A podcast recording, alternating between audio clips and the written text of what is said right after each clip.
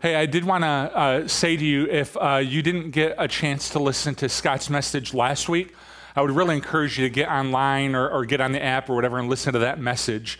Uh, he did a really, really excellent job uh, with, with chapter five. A little too excellent, actually, if you ask me, um, for, being, for me being gone. But um, th- there are. Um, there, there are some uh, sermons uh, just that just kind of flow. The, the, the, text almost does the preaching for you. And then uh, there's sermons that you read the text and you're like, uh-oh. Uh, this is going to require a lot of research, a lot of thought. And chapter five is one of those texts, and he had that with about three days' notice. Um, and so he, with his schedule and my, the way everything flowed out with my family, um, he, he had that uh, for about three days. And so he did a really, really good job. So listen to that message. Um, it's, it'll be well worth it. And it, it's good preparation for, uh, to get you back in line for, for, for the next Sunday. Because he did chapter five, I'm doing chapter four, and then next week we'll be in chapter six. All right? So let's pray. Heavenly Father, uh, thank you uh, for today. Uh, thank you for your word. Uh, I just want to pray uh, over our congregation right now that if there's anybody uh, in this room that is um, feeling tired and worn out emotionally or spiritually, um, that this passage would, would lead us to rest, to rest in you. It's in Jesus' name that I pray. Amen. I was uh, taught from a, a very uh, early age, and maybe you were taught this as well, that if there is a part of your day that you are really kind of dreading or you don't want to do, that the best thing you can do is get up and do that thing first. Right? Get the thing that you don't want to do out of the way first. And the way a lot of times this plays out for me in adulthood is in the spring and in the fall that usually in the spring and the fall we'll have a work day at our house where in the spring we pull out all uh, the lawn furniture and toys and we wash those and we lay down mulch and we put in flowers and we plant our vegetable garden. And it's a good day but it's a long day. And i usually that morning will just find myself waking up early and uh, getting up and, and getting going. And the goal is simple. Get it done early.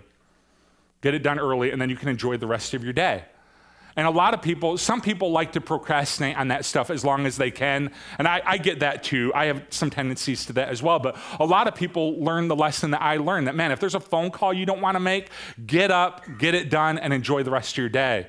If there's a tough conversation with a colleague, get into the office, get it taken care of, and enjoy the rest of your day. If there's a decision that's looming, if you're anything like me, you just want to get up, make the decision, and, and get, it, get it moving forward. Now, with that groundwork being laid, if you have your Bibles, open them up to Hebrews 4. Um, Hebrews 4. Uh, because we're kind of drawn to this idea of getting things done for a particular reason. And, and, the reason is that we are drawn to this idea of rest. And in some ways, the idea of resting from manual labor or from a hard day's work, in one way, that, that's kind of awesome to think about. But when the Bible talks about rest, the Bible talks about it in much more emotional and even spiritual tones. Uh, it actually goes back to the story of the Exodus in the Bible. That in the, the story of the Exodus, God's people were in slavery. And God raised up a man named Moses uh, to free his people from their slavery. They ended up uh, wandering in, in the desert, and God had promised them that he was going to lead them to a promised land, a land flowing with milk and honey, a land that was going to provide them rest. And, and for the Israelites wandering in the desert, and for the Israelites that had been in slavery, what this idea of rest signified to them was a rest from slavery, a rest from worry, a rest from anxiety, a rest from the hardship of, of Egypt, a rest in God. Does it sound good to anybody in the room? To get some rest. That I want to I want to read to you this whole passage of scripture and give us kind of uh, it's only 13 verses, but um, a, a, a, kind of airplane view of, of the text because this is going to fit in line with what we were talking about before I left uh, town. The idea of Jesus being superior to Moses. And chapters four, argue, chapter, uh, in chapter four, the writer of Hebrews makes the argument that one of the reasons Jesus was and is superior to Moses is that Moses was never able to lead the people into rest, and Jesus is. And so, one of our themes today is that if you will follow Jesus, if you will put your faith into him, Jesus will lead you to rest. He's able to do that. He's competent to do that. He knows how to do that. Moses wasn't able to do it because of the people's disobedience. We'll talk about that later. Jesus is able to lead us to rest, but we have to follow him. Hebrews 4, verse 1. Therefore, since the promise of entering his rest still stands, let us be careful that none of you have fallen short of it. For we also have had the good news proclaimed to us, just as they did, but the message they heard was of no value to them because they did not share the faith of those who believed. Now we who have believed enter that rest, just as God said, So I declared on oath in my anger, they shall never enter my rest. And yet his works have uh, been finished since the creation of the world. For somewhere he has spoken about the seventh day in these words On the seventh day, God rested from his works. And again in the passage above, he says, They shall never enter my rest. Therefore, since it still remains for some to enter that rest, and since those who formerly had the good news proclaimed to them did not go in because of their disobedience, God again has set a certain day, calling it today this he did a long time later when he spoke through David, uh, as the passage has already quoted. Today, if you hear his voice, do not harden your hearts. For if Joshua had given them rest, God would not have spoken later about another day. There then remains then a Sabbath rest for the people of God. For anyone who enters God's rest also enters from their works, just as God did from his. Let us therefore make every effort to enter that rest, so that no one will perish by following their example of disobedience. For the word of God is alive and active, sharper than any double edged sword. It penetrates even to dividing the soul and spirit, joints and marrow. It judges the thoughts and attitudes of the heart. Nothing in all creation is hidden from God's sight. Everything is uncovered and laid bare before uh, the eyes of Him to whom we must give an account. So let's talk for a minute about rest. Uh, for, for those of you that are feeling like you need some rest, biblically speaking, there are probably four different types of rest. A couple of them are mentioned in this passage. There is a Sabbath rest. All right, that, that as Christians, we believe that there is to be a day of the week set aside, uh, mo- for most people it's Sunday, a day set aside for rest. This goes all the way back to the creation story. That on the seventh day, as God was creating the heavens and the earth, on the seventh day, God rested from his work. Now, how many of you know that God did not rest from his work because he was tired? God doesn't get tired. All right, just the- theology 101. All right, God never gets tired. God rested from his work because the work of creating the world was completed. Right, it, it, it, was done. Uh, and, and, this is the promise in Israel uh, that, that he gave them that they would, uh, they would set a day aside and they would not bring work into that day. They would set a day aside and say, The work is complete, the work is done. I am going to rest in God. And this stood in direct contrast to the people's experience in slavery. Because in slavery, the work was never done. In slavery, there was always more work to do, there was always more things to do. Your life depended on it. And God, when He released His people from slavery, God said, Now I am your God, and I am a good God, and I am telling you one day a week on the Sabbath day, rest from your work. Call your work completed. Follow my example. And you know what the Sabbath day reminds us of in a lot of ways? It reminds us that our work is not our God. Sabbath day is a way to put the work down and to focus on God, who is our one true God. And you know what we discover when we do that? That my goodness, somehow the world survives. you never thought it would, right? That, that when you put your work down and you rest in God and you give Him your attention, somehow, some way, the company goes on, the family goes on, somehow things still get done, the world still uh, begins to turn.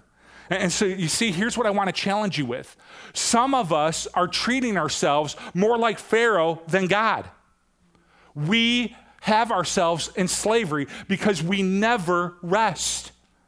Our minds are always going. There's always another thing to do. And God might be whispering in your ear today hey, it's time to take a rest. It's time to put the work down. Put the work down and rest in me. So there's a Sabbath rest, there's an eternal rest. All right, this kind of Sabbath day idea finds its uh, way in the theology of heaven that someday our work on earth will be done. Someday our striving will be done. And the Bible says we will enter into an eternal rest. And so, one of the imageries of God that I really like in the Bible is that sometimes God is sitting. Sometimes God is sitting down in passages in the Bible, and He's not sitting again because His legs get tired, right? That, he's, he's sitting because, again, the work is done. So, let me, with that understanding, let me show you Revelation 21. Then I saw a new heaven and a new earth. For the first heaven and the first earth had passed away, and there was no longer any sea. I saw the holy city, the new Jerusalem, coming down out of heaven from God, prepared as a bride, beautifully dressed for her husband. And I heard a loud voice from the throne, from the chair, saying, Look, the dwelling place of God is now among his people, and he will dwell with them. They will be his people, and God himself will be with them, and he will be their God. He will wipe every tear from their eyes. There will be no more death or mourning or crying or pain, for the old order of things has passed away. And then listen to this. He who was seated on the throne said, I am making everything new. Then he said, Write this down, for these words are trustworthy and true. So, on the day that heaven and earth collide, God is seated because the work is done. The work of earth is done. And then we enter into an eternal rest an eternal rest where there is no more hardship or toil or pain or suffering, for the old order of things has passed away. And it is signified by the idea that God is sitting down. Those things no longer have to be addressed. The work is done, and we now enter into eternal rest. There's also a daily rest. There is this rest, a certain type of spiritual rest that comes when you have a ton going on and it's in the middle of the work week and you're overwhelmed. There is this rest from your soul, this rest for your spirit that is available to you. Um, I, I, had this experience when, when I was up in Michigan that um, my dad's wife had passed away on uh, Sunday. We got that word, and uh, she had been the primary caretaker for my dad, um, whose his health has been declining. So I haven't figured things out with, with him, and it was just a very, very overwhelming week. And I remember on more than one occasion, I'd be driving around in my car or trying to go to sleep, and I just pray, God, I need your help. I need your wisdom like I've never needed it before. And there was still a million things to do and still a million uh, decisions to make but I found some rest for my soul. Because this is what Jesus does. Has anyone ever had an experience like that? Where in the middle of like a busy, kind of tough time, you just pray, and all of a sudden some rest comes. Um, that's Jesus giving us rest. He brings us daily rest. If we'll rest in Him, He will bring us daily rest. There's also a spiritual rest. This is the last one. The writer of Hebrews talks about the good news of Jesus being proclaimed.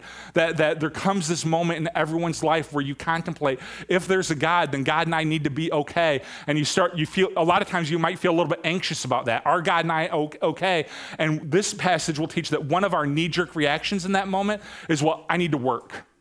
I need to work to earn his approval. And we get all anxious uh, uh, uh, about those things. I better get to work. I better do good things. I better be a good person. I better do my best. And God and I will be okay. And the writer of Hebrews is teaching us no, you can enter into his rest, a rest from your work, knowing that, that, that everything's okay. But if that's going to happen, it's not going to be based on what you have done.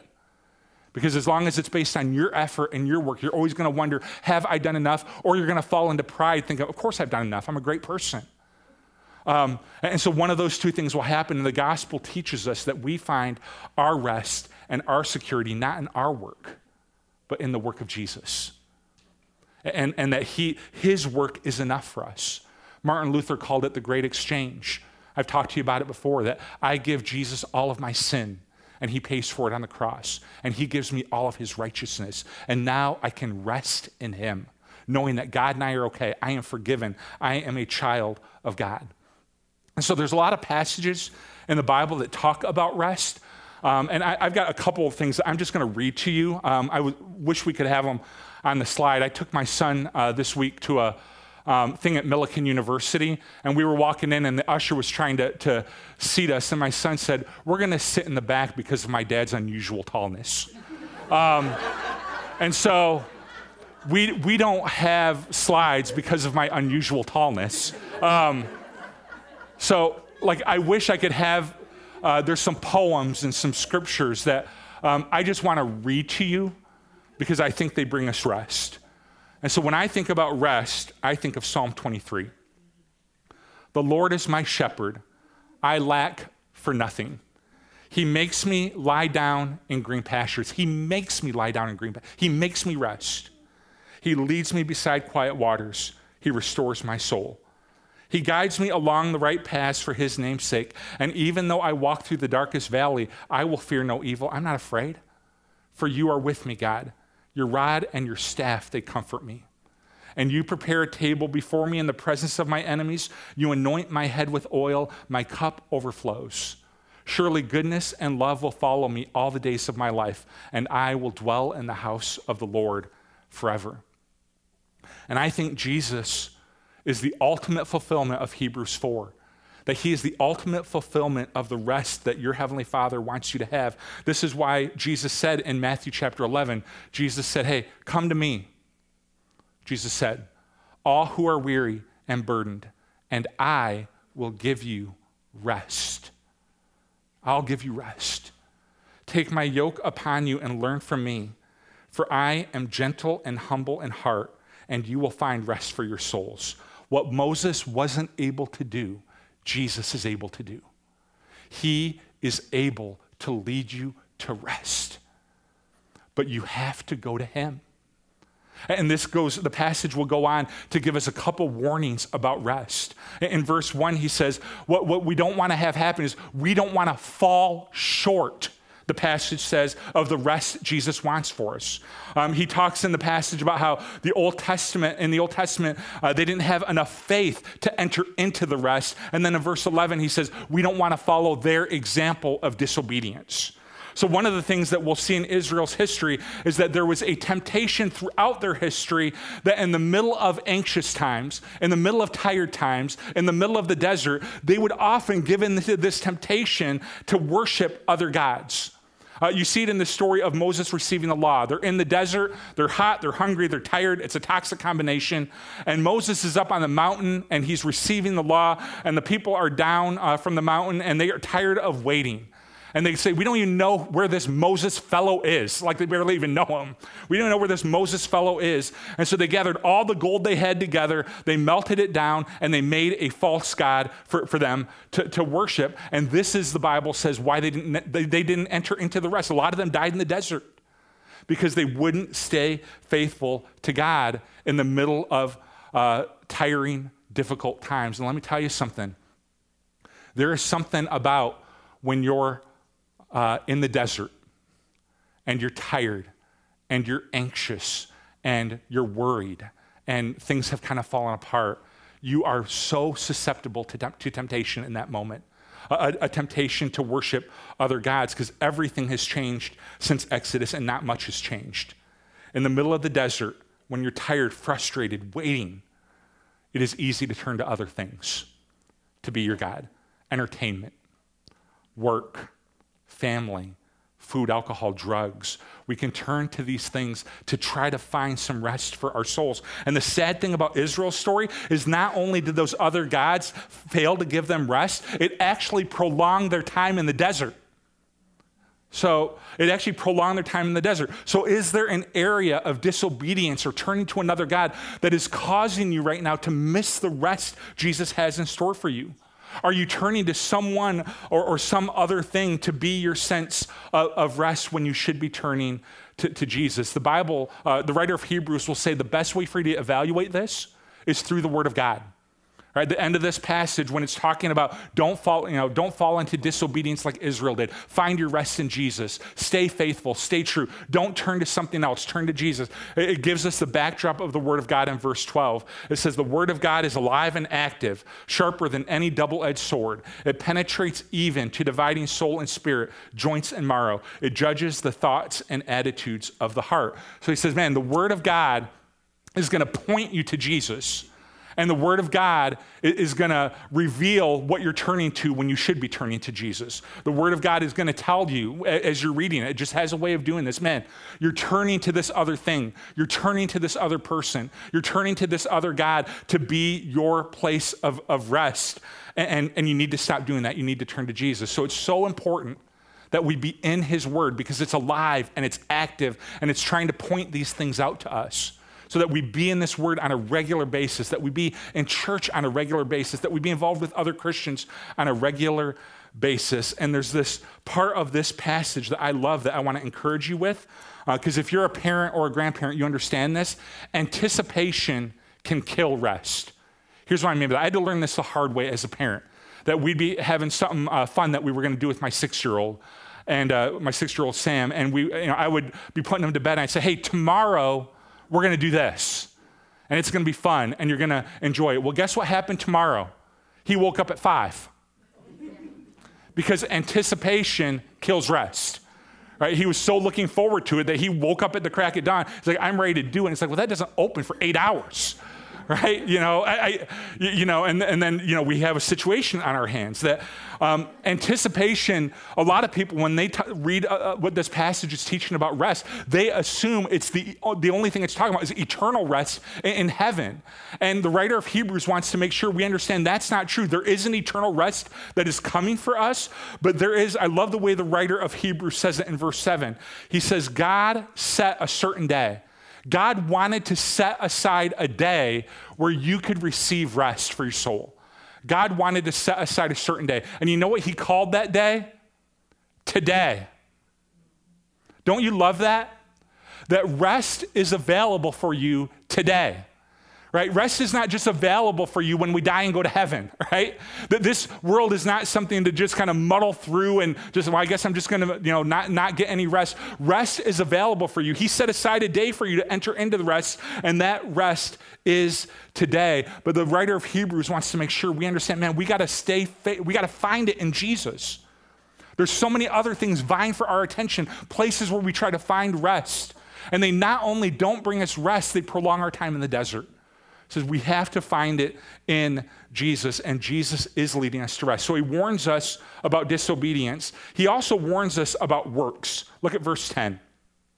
For anyone who enters God's rest also rests from their works, just as God did from his. There is this, just go with me on this, but there is a human nature thing when we're in anxious, uh, uh, difficult times. Uh, there, there's, there is this kind of piece of us that says, if I work hard enough, I can find rest. Right? If, I, if I, I, can work my way through this, I can solve this problem. Sometimes we even do it with God. I mentioned it earlier that if I'm good enough, if I put the effort in, then I can find rest in God. But it, and it sounds crazy, but there, I t- promise you, probably about half this room is wired up this way. Uh, statistically, kind of like uh, type A personality, that their solution uh, to their lack of rest spiritually and emotionally is effort. I just need to work harder. I need to put in more effort. I need to plug away, and rest can come for me.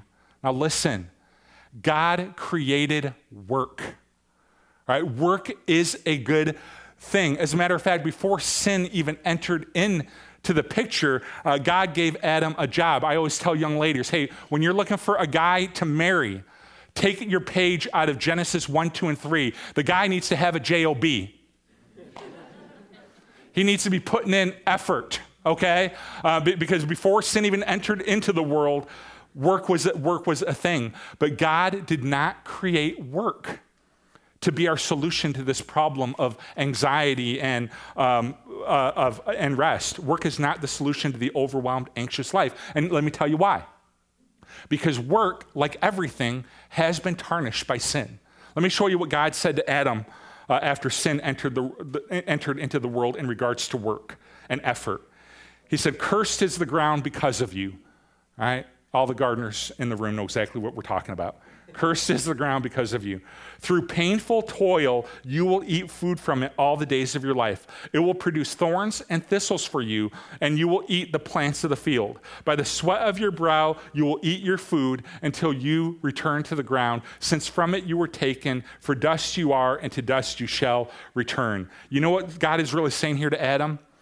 that because of sin and because we live in a broken and fallen world, when it comes to work, here's the answer there's always more to do. There's always more to do. Have you ever noticed that in your work? There's always one more weed to pull, isn't there? And guess what? Tomorrow there'll be more. You're welcome, right? Um, t- tomorrow there'll be more. There's always another paper to file. There's another, always one more thing to be done around your house. There's always more to do. And some of us put on our superhero cape. And we say, yeah, challenge accepted. I will work my way out of this situation and I will find myself rest. But you know this is true. You've tried that for years. There's always more to do. You could say the same thing spiritually that there's always one more good thing you could do, always one more good action you could take. It is just never ending. I don't know if you've ever had this experience where you're in a pattern like this where there's always one more thing to do. It's like I'm never going to get to the end of the, uh, to the to the light at the end of the tunnel. And then you finally have this thought. You're like, I've tried everything. Now I'm going to pray. Right? Am I the only one that's ever thought this way? I, have tried every single thing I can do. Rest is not coming. Peace is not coming. I've tried everything. Now, now I just need to, to pray. And then you pray, and rest for your weary soul comes. Because work is not the solution to this, effort is not the solution to it. You should work hard, it is not to bring your life peace right? There, there are, that's a whole other sermon. There are other reasons we should work hard, uh, but, but it's not to bring peace. We are invited to lay our work down and to come to Jesus. And by his work and by his effort, he'll bring us rest.